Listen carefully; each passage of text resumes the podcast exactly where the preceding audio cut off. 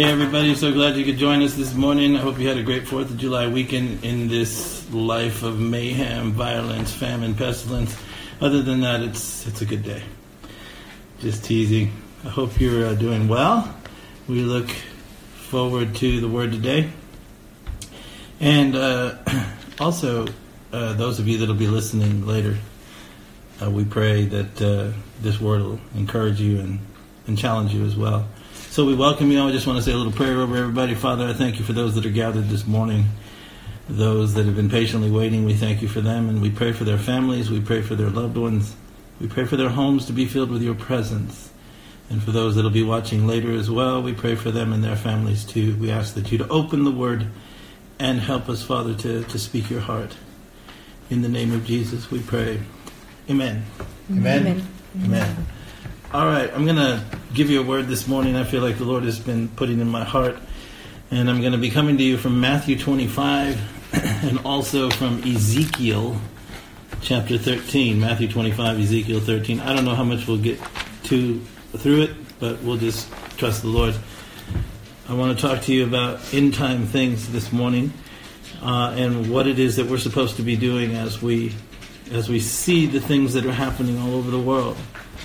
And so uh, I'm going to begin to read out of Matthew 25, verse 6. And the scripture says, And at midnight there was a cry that was made.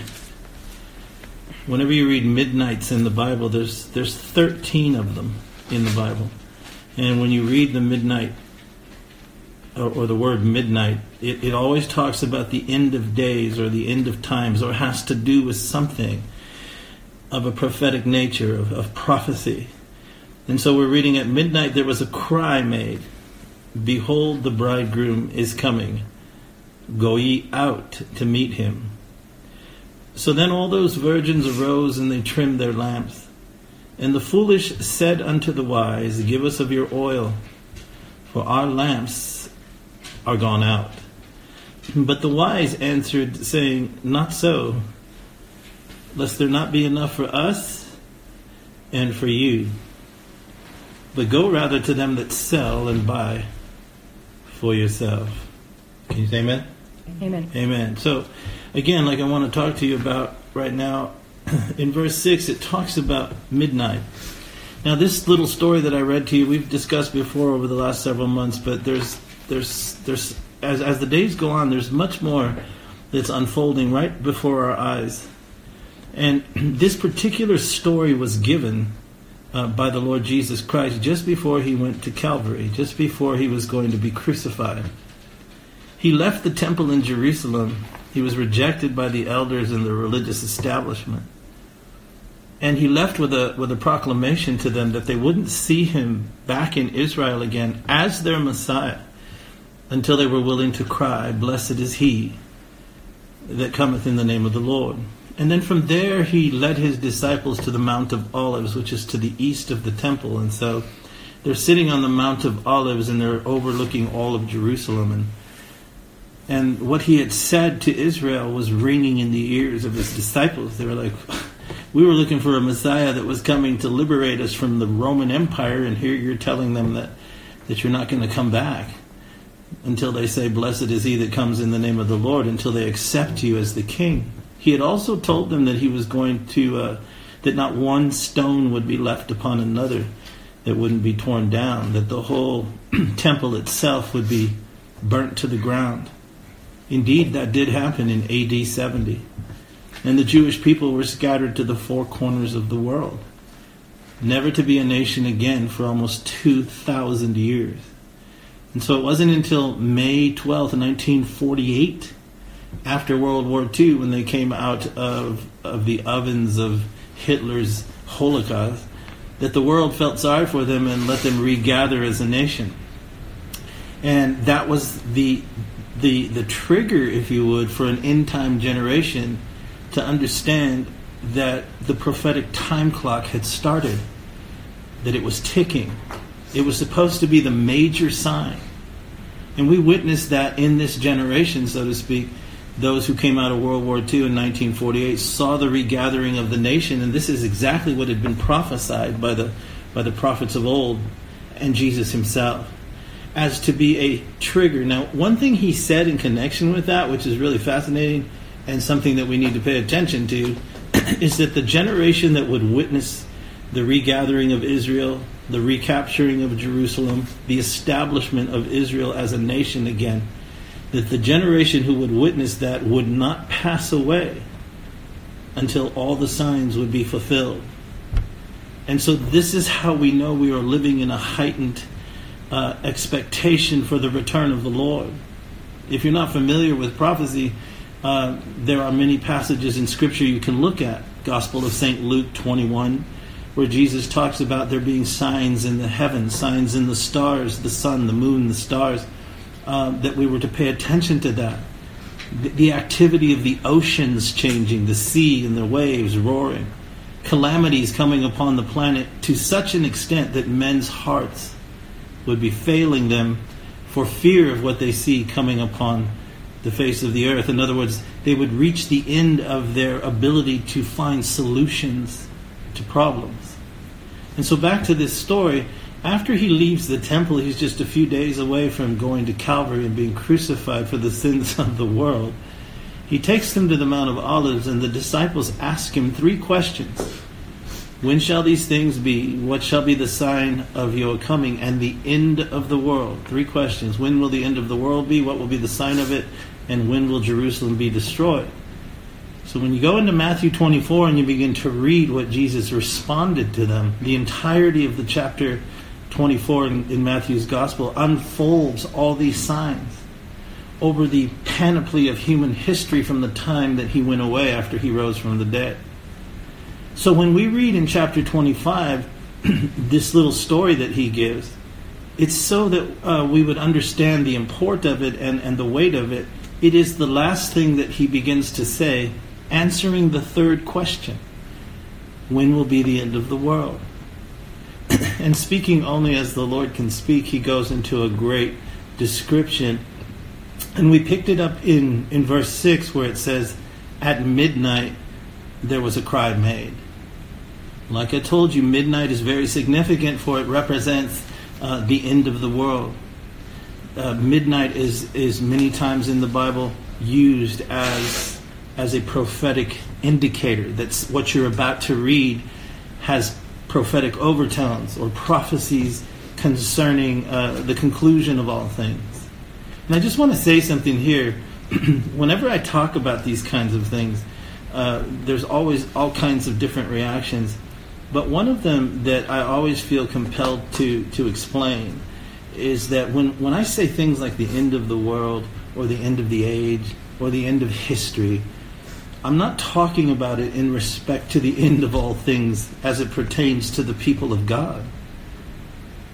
Over the years, what we have seen in Christianity is a shift away from speaking about the return of the Lord and it's only really taken a generation to cause people's minds to even forget that what the whole Bible is about is that God is dealing with wickedness, sin, and, and ultimately dealing with the one we call the devil, de- doing away with him.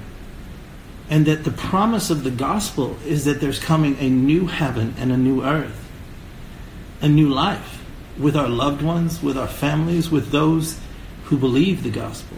It is salvation through Christ alone. And most people struggle with that because it breaks into our understanding of things and challenges us.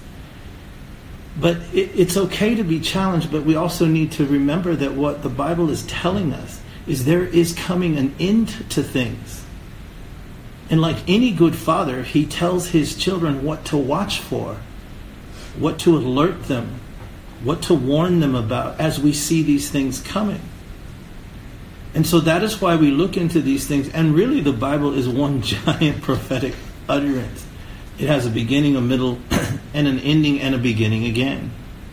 Now, when we pick up this story again, Jesus is answering the third question What shall be the sign of the end of the world? And he begins with, At midnight, there's a cry made. That's what he says in verse 6. There's a cry made. so what we learn from that and what he's alerting us to is something at, at, when the world begins to race headlong towards a conclusion, you're going to begin to see a shift in things as they have always been. They're going to accelerate and they're going to be sudden. The response from God's servants will be to alert his church. That's why he says, a cry is made. But the cry is specific. It speaks of those who he will raise up and place within them a, a sense of an imminent uh, danger is ahead. And so he's trying to alert his people. First of all, to get mentally prepared for it. Then begin to develop spiritually or both in conjunction with one another as to what must I do. This is the question of our faith, isn't it? When we ask ourselves, what is it that we really believe? I remember when I was little, I used to think, I, I, I want Jesus to come back, but but gosh, I haven't even got married yet. I haven't got any children yet. Uh, there's other things I want to do, and and there's not, that seems kind of, you know, uh, now that I look back on it, it's kind of silly, really, because why would I want to grow up in a world that's that's absolutely being plunged into darkness, violence, famine, men's inhumanity to men, when the Scripture itself promises me that there is an end to these things and that there will be a literal return of the Lord Jesus Christ back to this planet. That is our hope. That is what we're looking for. And some would say, well, I really don't believe that. Well, or, or I have a hard time believing that, or maybe you've never even thought about it. But that's what the scripture says. And so this is our faith. Do we believe? And we don't believe blindly. We don't believe just because somebody said it. That's what the Word is for. We look in the Word and we find the keys that tell us what's going on. So, one of the things he said is that when you begin to reach that midnight hour, he said, you're going to see a message come forth. And what that message is, is behold, the bridegroom is coming. Now, let's take a look at this it says that the bridegroom is coming. And then he says something very interesting. He says, So go out to meet him. And what this is really revealing to us is that when these things begin to come to pass, he's basically telling us that there's going to have to be a decision made. That the conventional way that has always been before is going to change. And it's going to require that his children come out of some place and head to something. And that's meeting the Lord. That's hearing his voice, preparing your heart, and going out to meet him. Why would he say we would have to go out of something? Because as we get along in this little bit of story here, and I won't be very long, there's absolutely no way I can get to everything I wanted to share with you, but we'll get back to it again next week. But I want to hone in on this. Because really, what we're witnessing right now and I, and I encourage you in your own time to go read Matthew 24. Go read Luke chapter 21. Go read Mark chapter 13. Go read 2 Peter chapter 3 and many other places, and you will begin to see the story that's being told as to what we were to look for as the world heads towards its ultimate destiny. See, what the Bible puts forth is that we're going to enter into a time where the world is going to clamor to become one global system.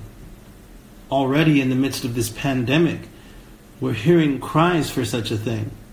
And really, it's been systematically coming for many, many years. The Bible predicts that there's going to be a one world government, there's going to be a one world religious system, a, a one world draconian uh, sort of implementation of the rule of law on a global scale, and that it's going to emerge out of chaos and confusion.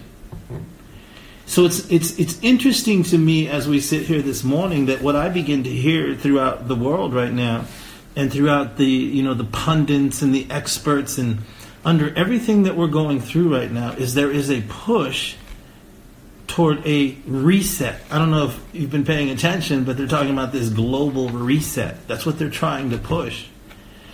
early in the year, there was a meeting at the World Economic Forum in Davos, Switzerland.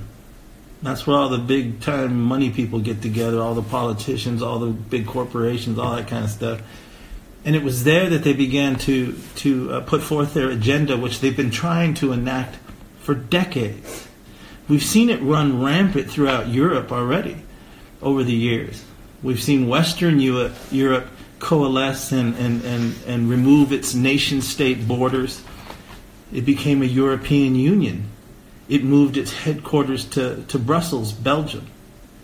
It began to try and institute one economic system. Really, what they were doing, whether they realized it or not, was replaying a desire of what once used to be the territory of the old Roman Empire. Whoever would have thought that we could see such a, a a return to that system, but that's exactly what the Bible predicts. And so now, in the midst of this global pandemic, the riots breaking out in the United States, the political instability, the economic, uh, you know, uh, system teetering on the brink of collapse, locusts flying through East Africa, they're predicting the greatest famine that we've ever seen. Now those locusts are making their way up through South and Central America. They're predicting the greatest hurricane season the United States has seen in decades. What are you saying? I'm just saying there's all this stuff going on that the Bible said would happen. And it's it's really easy to just live our lives as it is and, and be so oversaturated with information that none of it actually affects us. And especially if we're not scripturally literate, then we have, as the children of God, if you are a child of God, that we have we if we're illiterate to the things that the scripture are telling us, then we're kind of like the proverbial frog that they put in, in the water. If the water is boiling and you drop a frog in the water, he'll jump right out. But if you put him in the water and then you gradually turn the heat up, he won't notice that he's dying until it's too late. This is what he's he's implying here, that kind of an idea that at midnight when the cry is made, it's going to require that a choice be made. That that that that we will have to leave something. See, this is where the rubber meets the road in, in, in the gospel. Because really, what he's talking about is leaving the system, not checking out from reality, but leaving the system of religion, leaving the system of the world, leaving the system of, of, of all that inundates us and keeps us from living the kind of life that He's called us to live. And it's most crucial, He said, just before I return. So, something, and we could talk about that for a long time, but I'm going to hurry here. So, then it says something interesting because in verse 7 it says that all those virgins arose and trimmed their lamps. That's very descriptive language, and I'm just going to tell you real, real quickly here. These, these are metaphoric terms. These are descriptive terms meant to, to, to cause us to understand something he's saying. In the Bible, whenever you read about lamps, uh, the, in, in the book of Psalms 119, verse 62, it says that the word of the Lord is a lamp unto my feet and a light to my path. So when Jesus is speaking this story to his disciple, he's using descriptive terms that they would understand.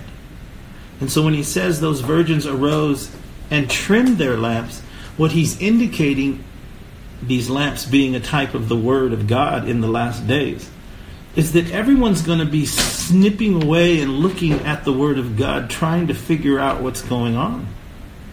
That's what the trimming of the lamp is. It's the cutting away of what has always been uh, established, a, a mindset I didn't know it would be like this, or maybe it's like that, or I, I, need to understand. And there's some things they said would happen aren't happening, or some things that were supposed to happen in a certain way, but they're not happening that way. That's what these trimming of the lamps are. That's what it symbolizes. That we're going to have to go to the Word and cut away uh, things that that we once held to because they're no longer fitting into the paradigm that we're that we're experiencing, the thing that's happening to us right now. That's the trimming of the lamp. And what's interesting is he says, as they begin to trim their lamps, he identifies those that he calls the foolish. The foolish. He says, and the foolish said to the wise, Give us of your oil because our lamps have gone out. Remember, this is the midnight hour. It's symbolic of the darkness that comes upon the planet. And darkness takes many forms.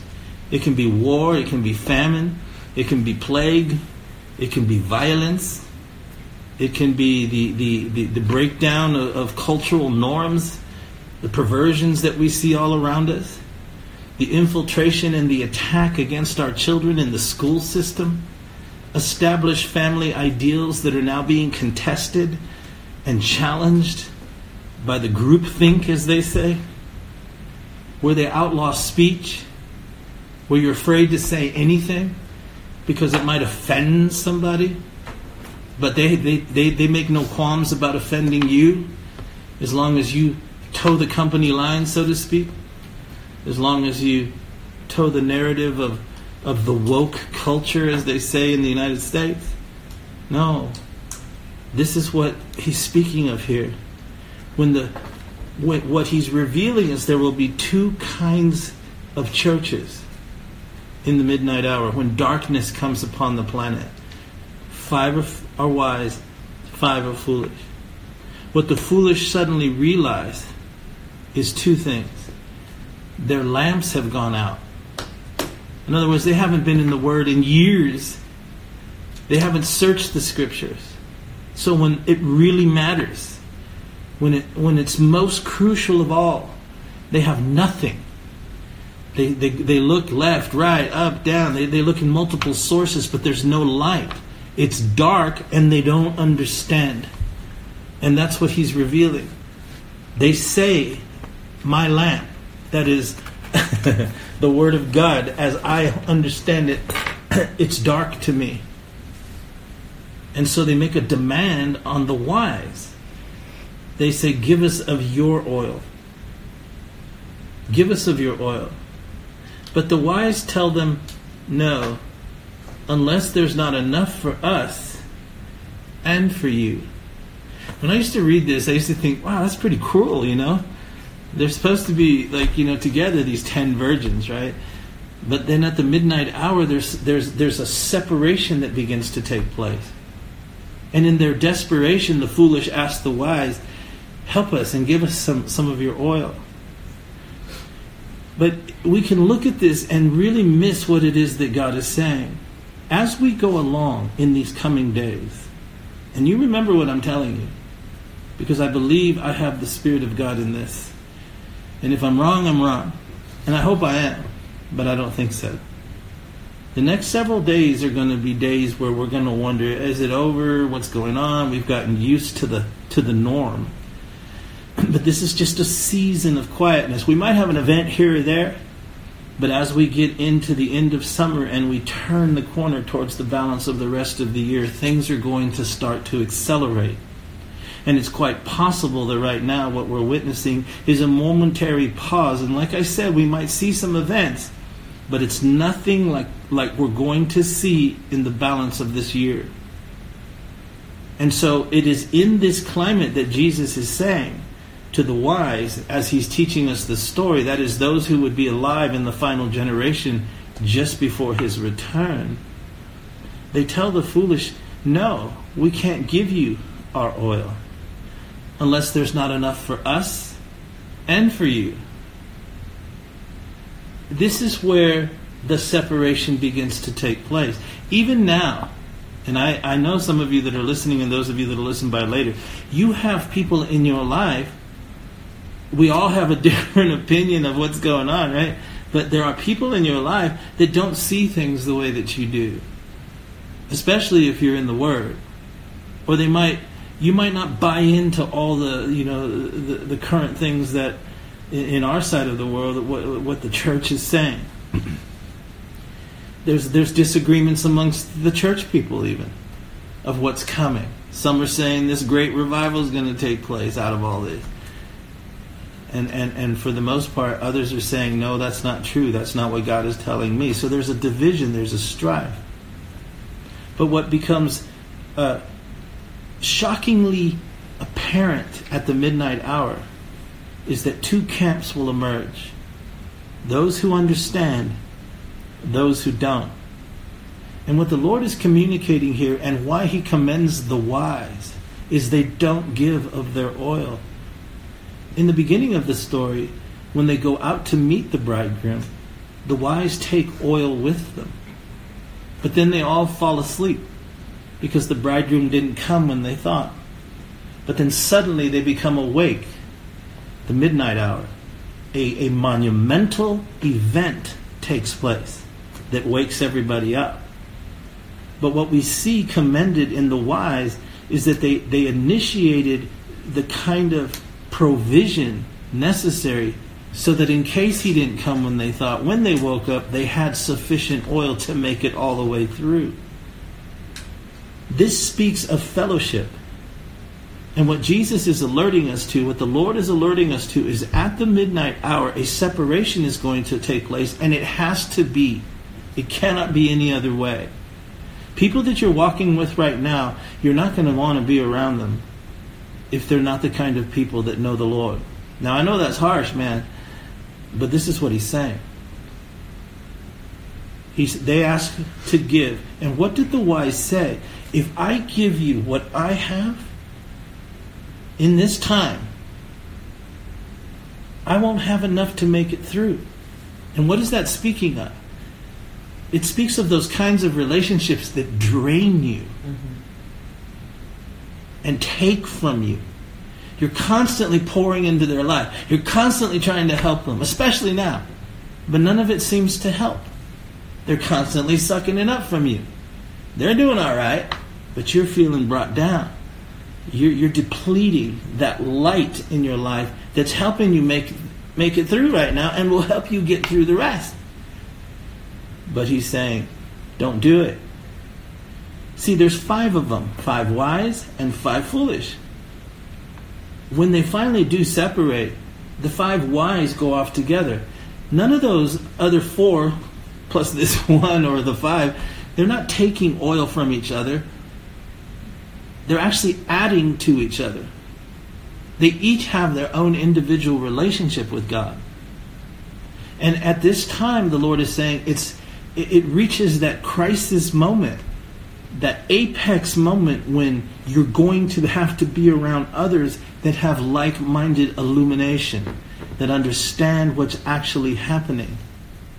Everything conspires to blind us. It's like a foggy day when you're driving on the coast, or it's it's like the uh, the the person who climbs the mountain and then wants to summit Everest, but they can't because a cloud descends on the mountain and blocks their way. But suddenly, the next day, because of the hundred mile an hour winds overnight, it clears out the the summit and, and everything is crystal clear and blue. That's what it's like when God reveals what He's revealing to us.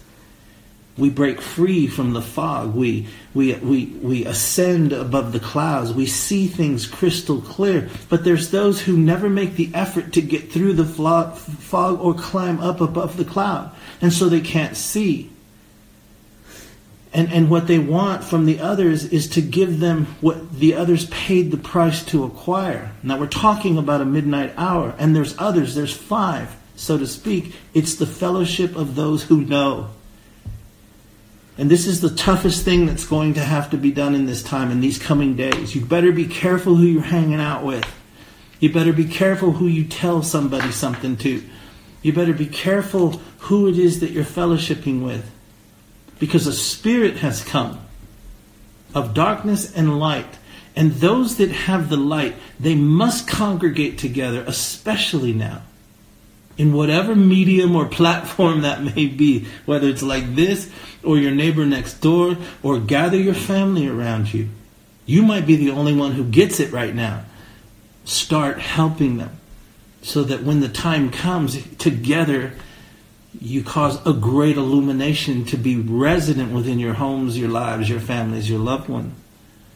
And this is the time that division is beginning to take place. So what happens?